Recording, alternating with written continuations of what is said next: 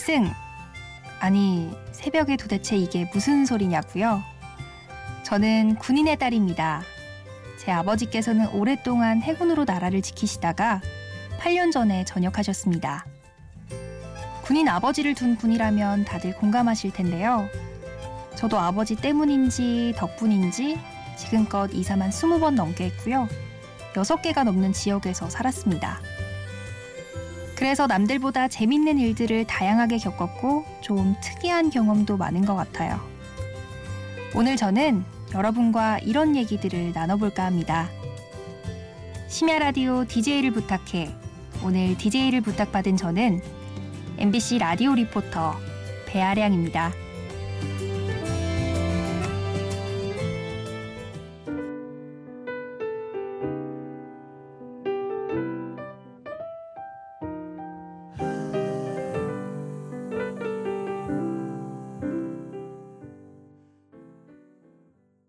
첫 곡 곽진원과 김필이 노래한 지친 하루 들으셨습니다. 저는 걱정이 있거나 힘든 일이 있으면 자기 전에 이 노래를 듣는데요.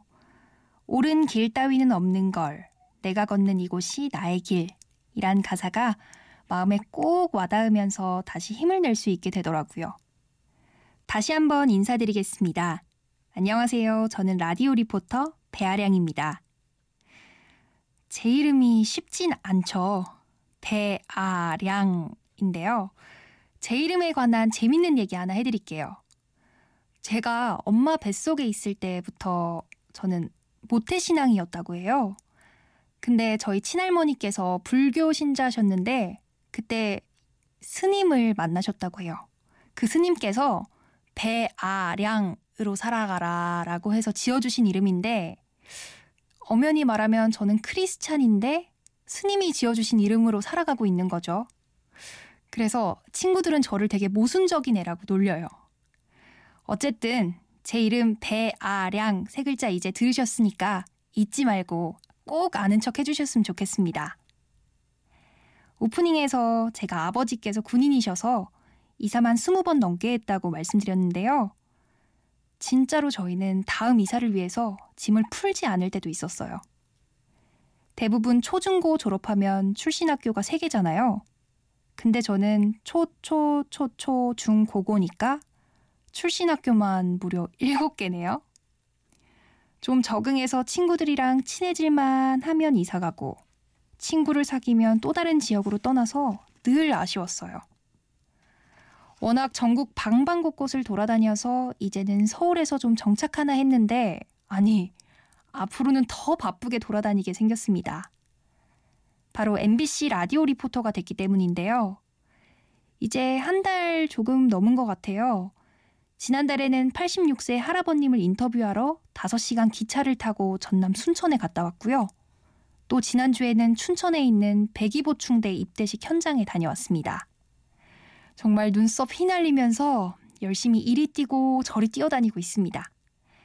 제가 오프닝에서 남들보다 다양한 일, 그리고 특이한 경험 많았다고 말씀드렸는데요. 이 모든 것이 늘 제 옆에 소중한 사람들이 있었기 때문이에요. 군인 아버지, 교사였던 어머니, 그리고 저의 절친 승연이, 또 우리 할머니까지. 지금부터 하나씩 하나씩 이야기 보따리 본격적으로 풀어보겠습니다. 남들이 너의 장점이 뭐냐고 물으면 저는 긴장하지 않는 것이라고 대답할 만큼 정말 긴장을 안 하거든요. 그래서 이번에 면접 볼 때도 떨지 않았는데 여러분과 이렇게 만나는 첫 자리이다 보니까 좀 떨리고 두근두근 거립니다. 노래 듣고 제 이야기 해볼게요. 하울과 제이의 Perhaps Love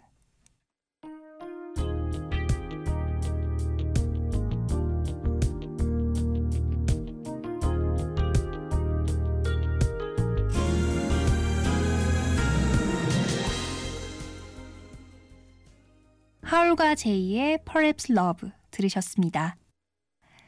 저희 아버지께서 군인이라고 하면 사람들이 제일 먼저 물어보는 게 있어요. 아버지 안 무서우셔?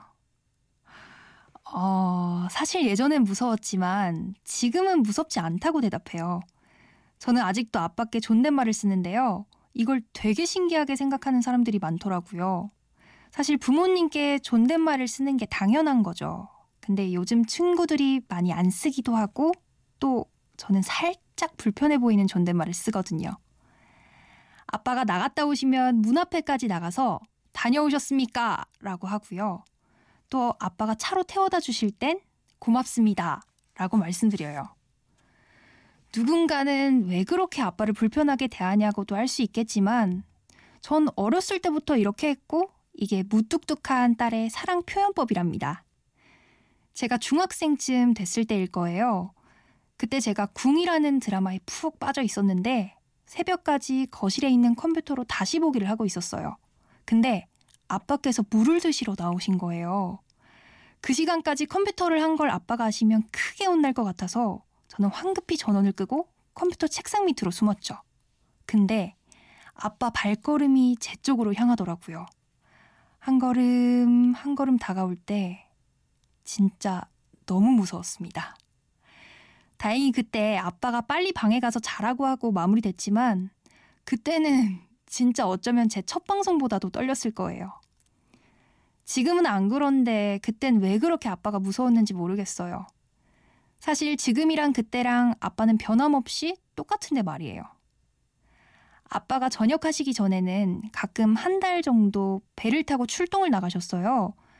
그래서 아빠가 출동 가시기 전에 저랑 제 여동생 그리고 엄마까지 아빠가 신을 양말마다 편지를 써서 넣어뒀어요. 어, 정확하게 기억은 안 나지만 오늘도 힘드시죠? 그래도 예쁜 딸 생각하면서 화이팅! 이란 내용도 있었고요. 아빠 빨리 돌아오세요. 보고 싶어요. 라는 쪽지도 있었던 것 같네요. 그때도 물론 진심을 담아 쓰긴 했지만 직접 말로는 표현하기가 쑥스러워서 그랬던 것 같아요. 어, 지금 아빠께서 듣고 계시려나. 아빠, 늘 감사해요. 아, 제가 또 감사하다고 했네요. 한번 용기 내서 말해봐야겠어요. 아빠, 고마워. 요즘 아빠가 드럼을 배우러 다니시는데요. 아빠가 연습하시는 두 곡 듣겠습니다. 존박 빗속에서 디아 파라다이스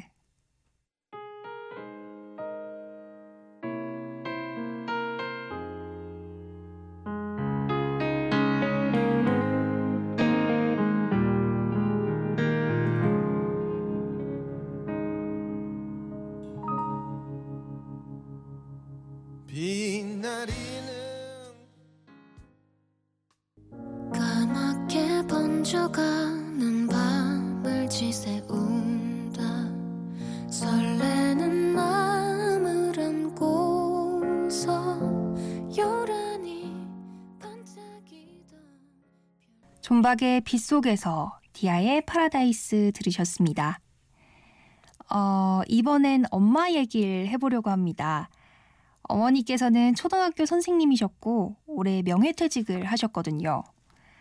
아빠가 군인이셨기 때문에 갑자기 발령나는 경우가 종종 있었는데요. 아빠가 다른 지역으로 가게 돼도 엄마가 발령이 안 나면 어쩔 수 없이 주말 부부를 하셔야 했어요. 부모님은 신혼 시절이 참 짧았다고 해요. 결혼한 지 한 달이 채 안 됐을 때 아빠의 갑작스런 발령 때문에 두 분은 떨어져 살 수밖에 없었다고 하는데요. 그래서 그런지 아직도 아빠는 엄마한테 늘 미안한 마음에 최선을 다하려고 하신답니다. 부모님께서 선생님이라고 해서 자녀가 꼭 부모님과 같은 학교를 다니게 되는 건 아니지만 저는 어쩌다 보니까 엄마와 같은 학교를 다니게 됐어요. 초등학교 1학년 때였어요. 저는 1학년 2반 학생, 엄마는 1학년 5반 선생님이셨거든요. 근데 그때 엄마는 학교에서 절대 엄마라고 부르지 말라고 하셨어요. 그래서 전 아버지를 아버지라 부를 수 없었던 홍길동이 된 거죠. 진짜 저는 소풍을 가도 1학년 5반 선생님, 복도에서 마주쳐도 1학년 5반 선생님이라고 엄마를 불렀습니다. 근데 어느 날 제가 학교 화장실에 갔는데 문고리가 고장나면서 그 안에 혼자 갇히게 된 거예요. 제가 겁이 많은데 그날따라 비도 추적추적 내리고요. 너무 무서워서 엉엉 울면서 1학년 5반 선생님, 1학년 5반 선생님 이렇게 부르다가 그래도 안 되겠어서 엄마, 엄마 하게 됐는데요. 결국 엄마가 오셨고 친구들한텐 그렇게 해서 알려지게 됐죠. 엄마랑 같은 학교에 다니는 건 참 좋기도 했지만 조금 불편했던 점도 있었던 것 같아요. 우선 좋았던 건 엄마 덕분에 특별한 경험을 했어요. 저는 많은 사람들 앞에 나서는 걸 좋아했는데요. 8살 때 학예회 MC를 하게 됐어요. 그래서 다른 친구들이 무대를 준비할 때 저는 대본을 보면서 다음 대사를 준비했던 거. 아, 진짜 짜릿했던 것 같아요. 그럼 이번엔 조금 불편했던 거. 받아쓰기나 쪽지 시험 같은 성적. 저도 모르는 그 성적을 엄마가 더 빨리 알고 계시더라고요. 그래도 그때 생각하면 다 좋았던 기억밖에 없어요. 다시는 오지 못할 날이라서 그럴까요? 생각하면 그립고 또 미소가 지어지네요. 사랑하는 우리 엄마의 신청곡과 제가 엄마께 들려드리고 싶은 노래 두 곡 이어 듣겠습니다. 이승철의 그런 사람 또 없습니다. 키썸의 투맘.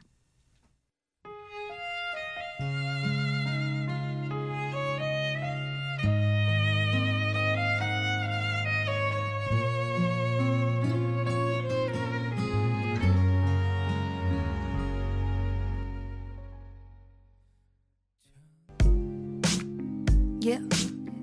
Woo. Hello. Mama K I S. 태어날 때부터 이뻤지. 오똑한 코와 눈은 어쩜 그리 맑은지.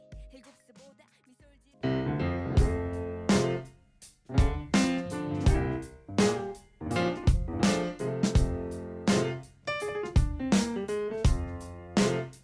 어느 날 문득 따뜻한 바람이 네가 보낸 걸까? 네 냄새가 나 참 향기롭다. 참 오랜만이다. 보고 싶다. DJ를 부탁해. 심야 라디오 DJ를 부탁해. 저는 오늘의 DJ MBC 라디오 리포터 배아량입니다. 아버지께서 군인이어서 전국 방방곳곳을 돌아다니면서 살았다고 말씀드렸는데요. 그래서 저는 친구를 사귀는 게 참 힘들었습니다. 그럼에도 누가 저에게 제일 친한 친구를 묻는다면 저는 홍승연이라고 말하고 싶어요. 이 친구는 제가 초등학교 2학년 때 경상남도 진해에서 만난 친구인데요. 참고로 이 친구의 아버지도 군인이셨습니다. 승연이는 미국에서 전학을 왔는데요. 그래서 저는 승연이가 집에 초대하는 날이 제일 좋았어요. 왜냐면 미국 과자를 마음대로 먹을 수 있었거든요. 승연이네 집에 가면 처음 보는 것들, 그리고 맛있는 미국 과자가 항상 쌓여 있었어요. 그래서 승연이가 막 먹으라고 챙겨주면 쟤는 진짜 천사가 아닌가 싶을 정도였다니까요. 어린 나이에 신선한 충격을 준 맛이었습니다, 정말. 승연이는 목소리가 되게 꾀꼬리 같았어요. 그래서 동요를 잘 불렀는데요. 어, 사실 저도 그때는 한 가닥 잘 뽑았습니다. 아무튼 초등학교마다 합창단이 있잖아요. 승연이랑 저도 그 합창단에 들어가게 됐어요. 그때 한창 마산 MBC에서 고향의 봄이라는 동요제를 했었거든요. 저희 학교 합창단에서 그 대회를 나가게 됐는데 모든 단원들이 정말 매일같이 남아서 하루 종일 노래를 부르고 그랬어요. 그때 불렀던 동요가 매미인데 손에 매미 모양 인형 같은 걸 끼우고 막 흔들었던 기억이 납니다. 결과는 운 좋게도 우수상을 받았고요. 저는 이번에 MBC 자기소개서 수상 경력에도 이 내용을 적었습니다. 그 사이에 저는 인천으로 이사를 가게 됐고 중학생이 된 후에 다시 승연이를 만났어요. 그땐 저희가 연습생에 꽂힌 거예요. 어, 보통 그 나이에는 아이돌 팬이 되잖아요. 근데 우리는 소속사 연습생이 되자. 이렇게 결심을 한 거죠. 지금 생각하면 참 허무맹랑한 소리 같지만 그때 우리는 거울 보면서 춤도 연습했고요. 노래방에서 노래도 열심히 연습했습니다. 그랬던 소녀였는데 둘 중 누구도 연습생은 못 됐고요. 저는 MBC 라디오 리포터 그리고 제 친구 승연이는 약대생이 됐습니다. 승연이와 제가 연습생을 꿈꾸게 해준 노래 들을게요. SM타운의 태양은 가득히.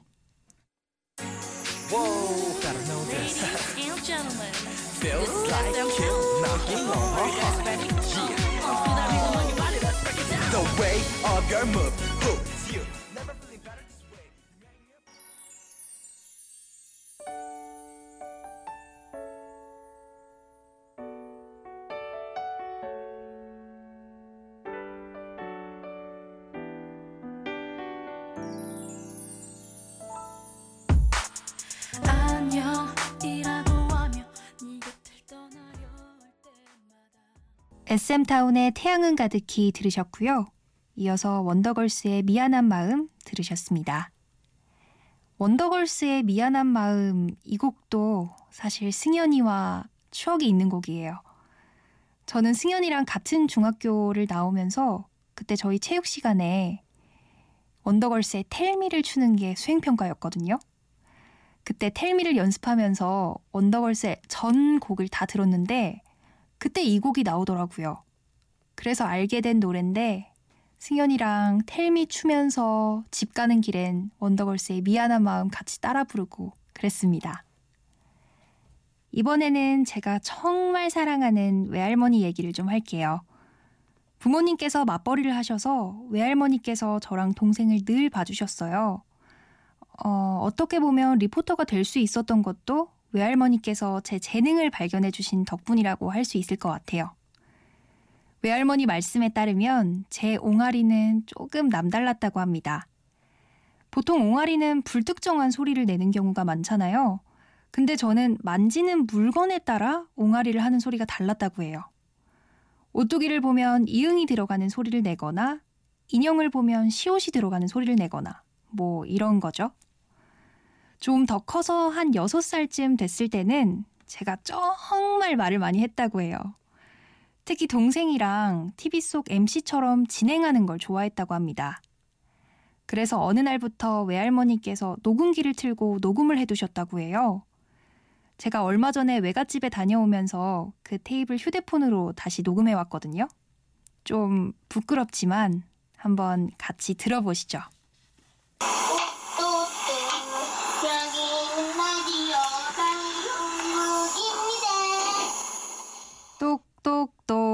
여기는 라디오 방송국입니다.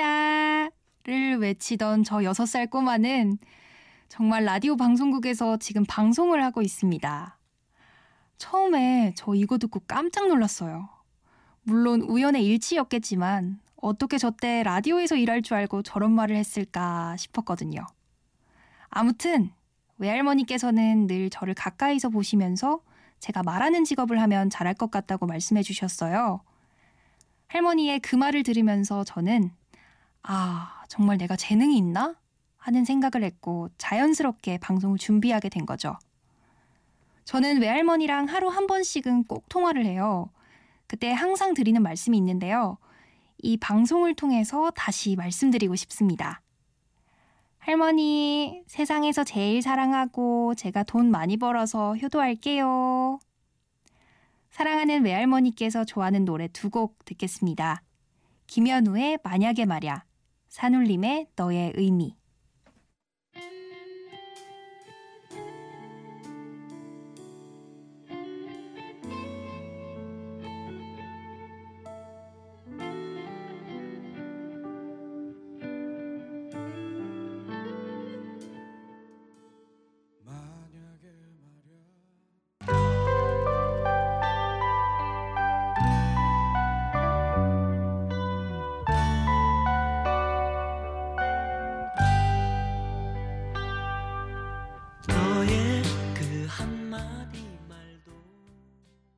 김현우의 만약에 말야, 그리고 산울림의 너의 의미 들으셨습니다. DJ를 부탁해를 처음 부탁받게 됐을 때 진짜 설레고 두근두근 거렸어요. 그래서 어떤 얘기를 들려드릴까, 난 어떻게 살아왔나 생각하다가 남들보다 이사를 많이 다녔던 기억이 제일 많이 났는데요. 사실 어렸을 땐 자주 이사 다니는 게 싫었어요. 친구들이랑도 쉽게 친해질 수도 없었고, 언젠간 또 이사를 가겠지라는 생각뿐이었거든요. 근데 지금 생각해보면 많은 곳에서 다양한 사람을 만난 게 저를 외향적인 사람으로 성장시킨 것 같습니다. 어쩌면 지금의 저를 만들어준 걸 수도 있겠죠? 여러분, 앞으로 제가 언제 어떻게 MBC 라디오에 나올지 모르겠지만 그때 꼭 반가워해 주시고 제 이름 잊지 말고 기억해 주셨으면 좋겠습니다. 마지막 곡은 저 스스로에게 주고 싶은 노래 딕펑스의 비바 청춘 띄워드릴게요. 여러분, 감사합니다. 심야 라디오 DJ를 부탁해. 저는 MBC 라디오 리포터 배아량이었습니다.